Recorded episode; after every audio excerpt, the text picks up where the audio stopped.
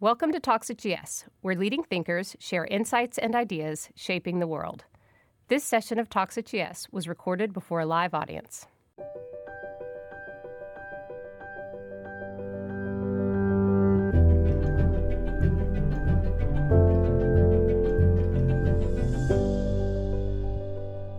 It is my honor to welcome Drew Houston. Drew is the co-founder of Dropbox. He founded it when he was twenty-four in year two thousand seven and uh, recently just went public. And um, one of the things you, I think, are particularly thoughtful about is, so you've gone, you've made the journey from founder, young entrepreneur to run, running a big company, and growth both for the company and you personally has been important. How have you thought about investing in, in your own growth so that you can, you know, remain the leader that you are?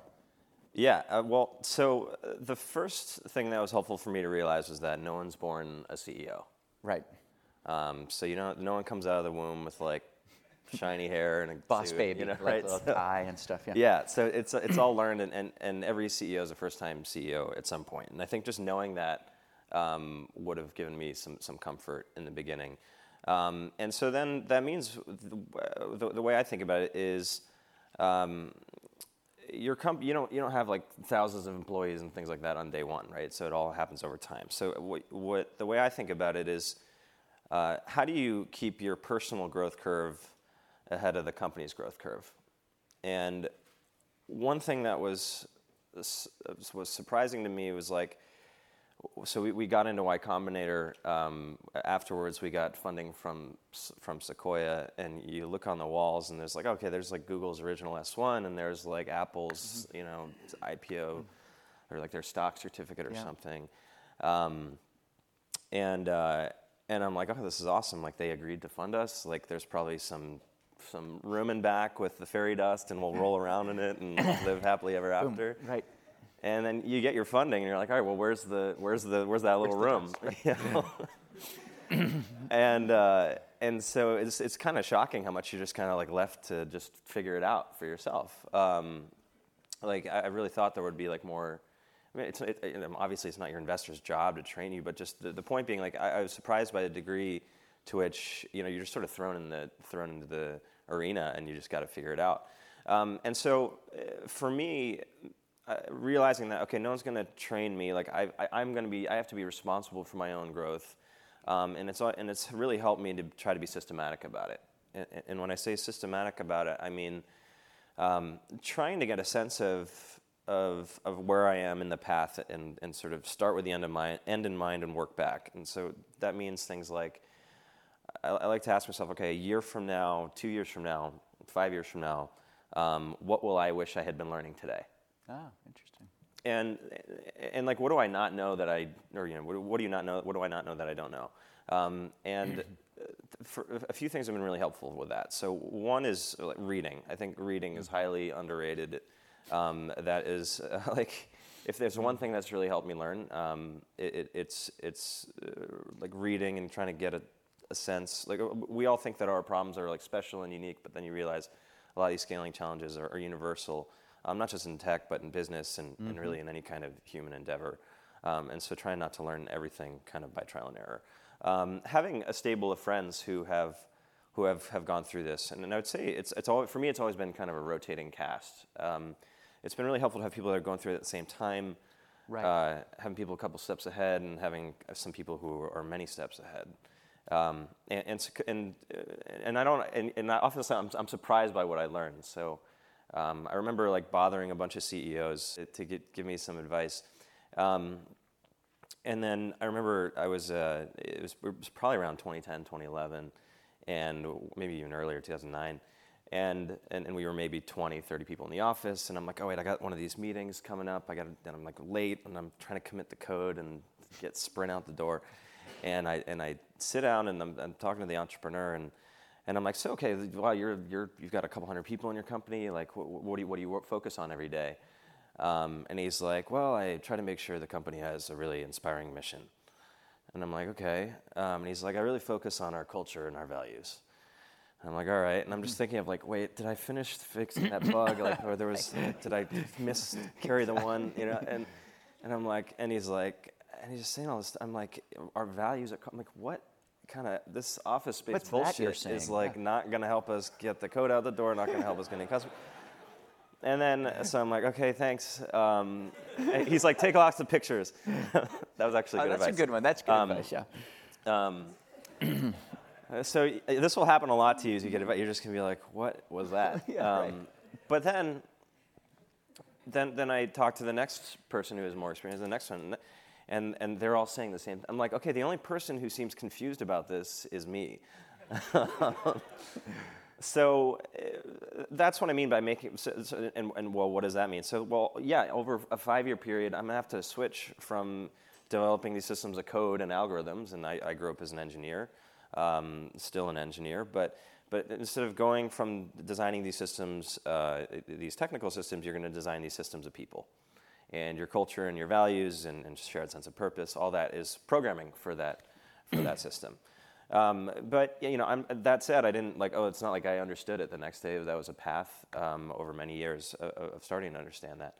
Um, but those, but really being systematic about it, and realizing, you know, no one's gonna.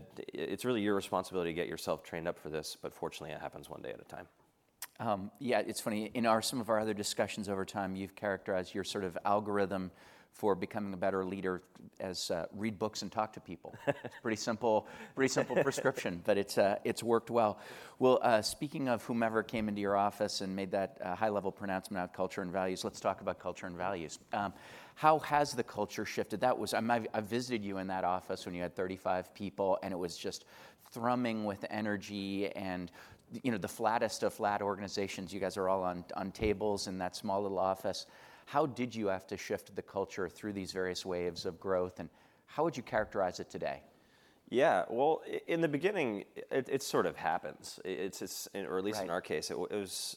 I mean, for a lot of it, for me, and my co-founder, we you know we were twenty-four and twenty-one when we started the company, and and, and neither of us had really had. I mean, maybe I had a couple jobs before, but not a career. And so this was, certainly this was, very quickly Dropbox was the largest environment either of us had worked in. Um, and we hired a bunch of our friends from school. Um, so we're like, that was the you culture. Know, so th- that was the culture, right? So in, in many ways, um, uh, it, it, that said, there were, th- there were things that we really valued um, and that were really important to us. And so a, a lot of, Arash, my co-founder and I, we studied computer science uh, at M I T, and we hired a lot of the, the best engineers that we knew from there, um, and so we were sort of part of a, part of our culture is kind of grafted from the M I T culture, which is really about like uh, about engineering rigor mm-hmm. and about getting the details right and about being like working your ass off, um, drinking from the fire hose. Like these are all kind of things that we inherited, um, and then you, but then you hire people, and you know if when you, in one beginning of the year you're ten people, in the end of the year you're thirty. Like you've hired twenty people who are really random people from random backgrounds, right. and and so what we would do initially is um, my co-founder and I, and particularly my co-founder, were just you, you, first you just try to interview everyone, and then it gets to the point where like Arash literally does not have enough hours in the day to talk to the people, right? So he, or he'll do a drive-by five-minute, ten-minute interview, mm-hmm. and it's like. He's an excellent judge of character, but there's only so much signal you can get mm-hmm. in five minutes. Um, and then you have like trusted interviewers. You try to divide and conquer a little bit that way. Um, but over time, you have to become systematic about that too. And and and I think um, I got the advice once, so like it's not a strategy unless it's written down. And and I would say that's also I found that to be true also for your culture. It's not it's not a culture. It's not values um, if it's not written down. Because if you if you ask ten people in your company and get ten different answers, then That's you're really missing out on yep. the, the potential alignment there. Um, so we ha- we had to think about it. We're like, all right, well, what do we? We did one exercise. We're like, all right, what are our values? Um, I wrote down a bunch of pretty words, and I'm like, okay, we're done with our values, and then nothing happened because they just kind of went in a drawer. um, and so then we did it again and realized, okay, it's not really what the values are. It's how, it's about how we live them and how they're threaded through kind of the architecture. An operation in the company, um, meaning we decided, all right, we want a small handful of things that are important to us. Um, just quickly, what our values are today is be worthy of trust. Um, you think about what we we are the caretakers of so many people and so many companies, absolute most important information, uh, and we have to earn the right mm-hmm. to do that. Uh, we want to be worthy of trust. Um, then quickly sweat the details, aim higher, we not I, and then I looked at those. I'm like, those are like those are true. Those are what we want to be, but they're so serious. Like, what if we just kind of screw around with the team a little bit? And one of our illustrators made this um, this drawing of a cupcake with a smiling cupcake, like smiling anime cupcake with stars shooting out of it. And I'm like, what if we just have that as our fifth value? I mean, that was for like some onboarding flow or something. I'm like, let's just, no, not cupcake, not delight, not don't take ourselves seriously, but just like just that. And so it's just sort of like a Rorschach, like whatever you think it is, is what it is. Mm-hmm. And so that was our fifth. Va- that's our fifth value, um, is that smiling cupcake. You know, you talk a little bit about you know being systematic about leadership. Um, that implies a sort of mechanical. You know, you know exactly what to do, but I think there's more to your style and more to the transformation you had to go through. Talk a little bit about that, you know, the mechanics of leadership versus the personal dimensions of it. So understanding that, uh, so having an accurate picture of, of, of your strengths and weaknesses, and, and then doing a little bit of triage where um, some weaknesses, like you actually do need to fix, right? If, if you if you are super personally unreliable, then you're going to have a company full of unreliable people. Um, and so you, you have to make sure that your weaknesses don't kill the company. Um, but at the same time, it's not as simple as just like, oh, I'm a five out of ten, I got to get to a ten out of ten. Right.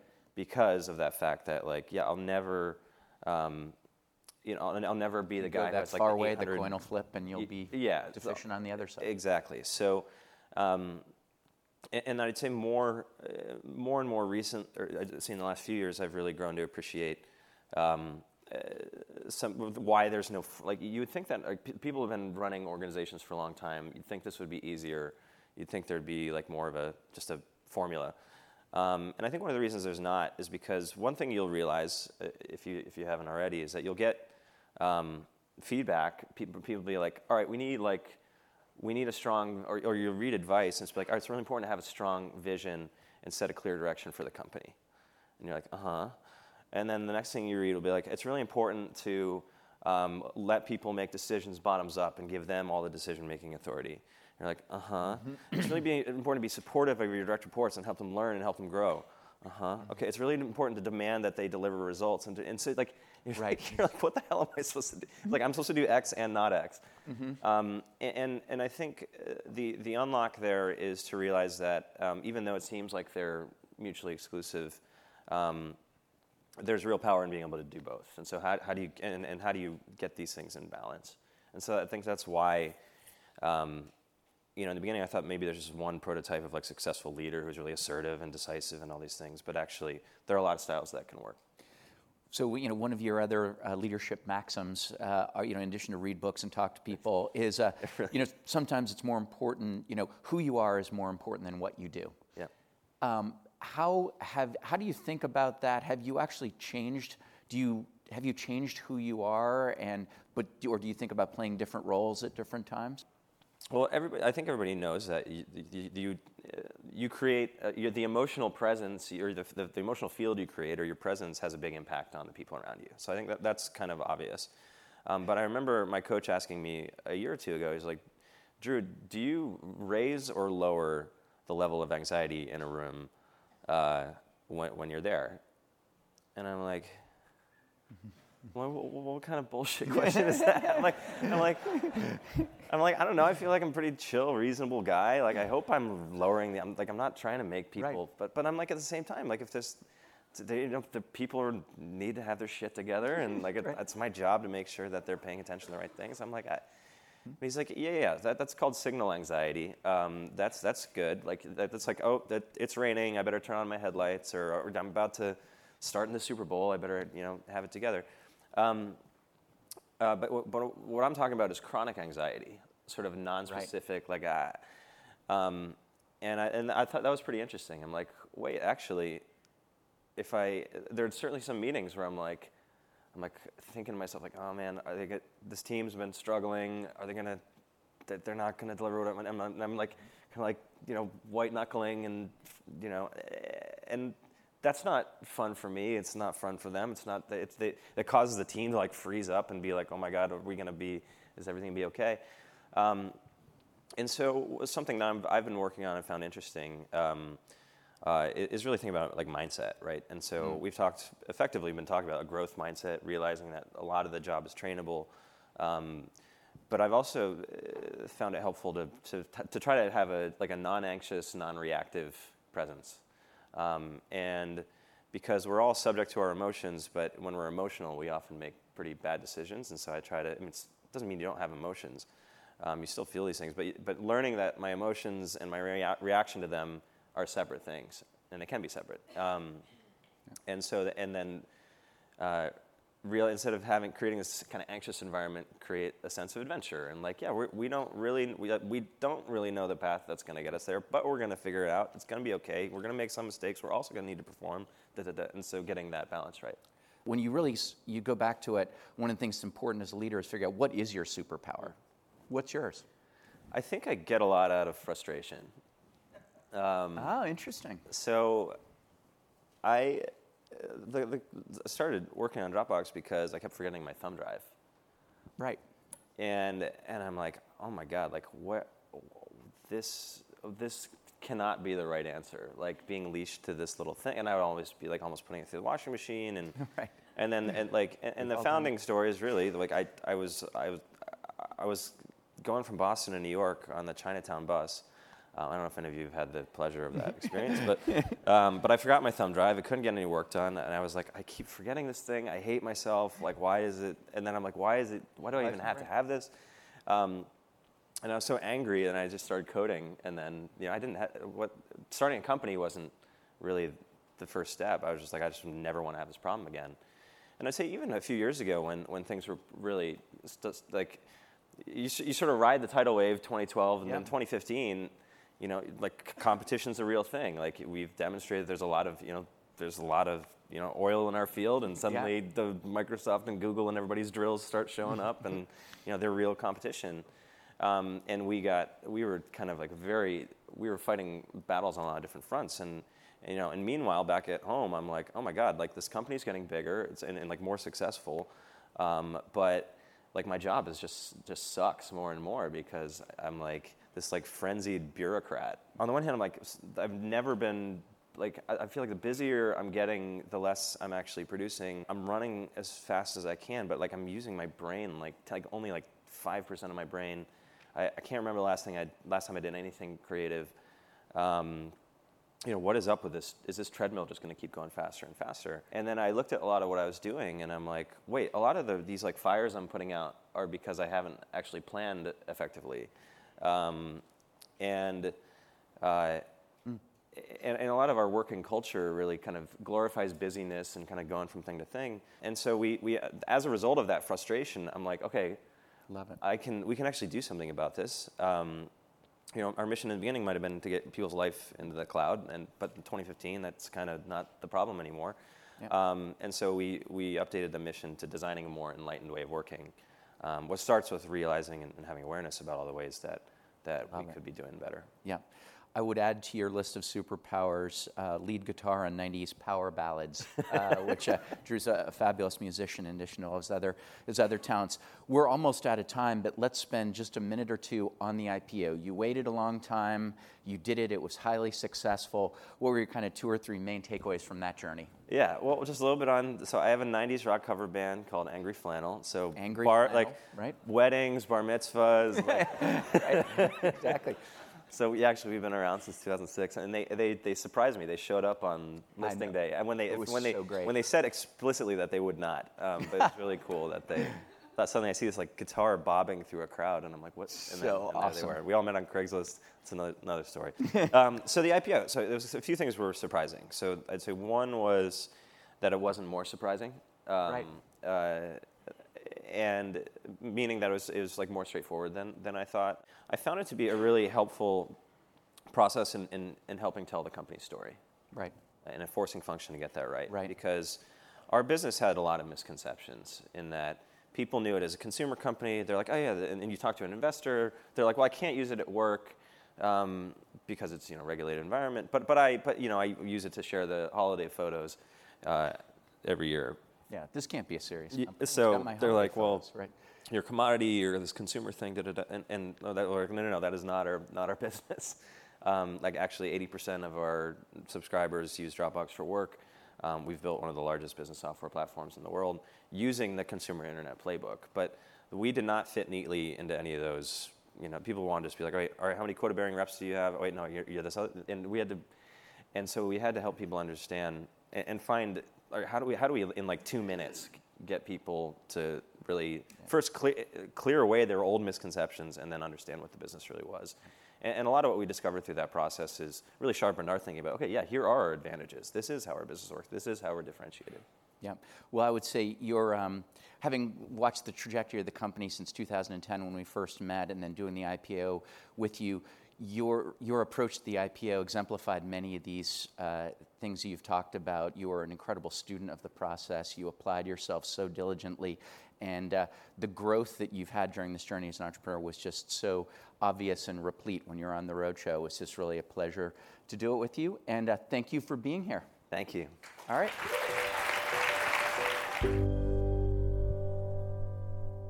This podcast was recorded on October eighteenth, twenty eighteen. This podcast should not be copied, distributed, published, or reproduced in whole or in part, or disclosed by any recipient to any other person. The information contained in this podcast does not constitute a recommendation from any Goldman Sachs entity to the recipient. Neither Goldman Sachs nor any of its affiliates makes any representation or warranty, express or implied, as to the accuracy or completeness of the statements or any information contained in this podcast, and any liability therefore, including in respect of direct, indirect, or consequential loss or damage, is expressly disclaimed. The views expressed in this podcast are not necessarily those of Goldman Sachs, and Goldman Sachs is not providing any financial, economic, legal, accounting, or tax advice or recommendations in this podcast. In addition, the receipt of this podcast by any recipient is not to be taken as constituting the giving of investment advice by Goldman Sachs to that recipient, nor to constitute such person a client of any Goldman Sachs entity.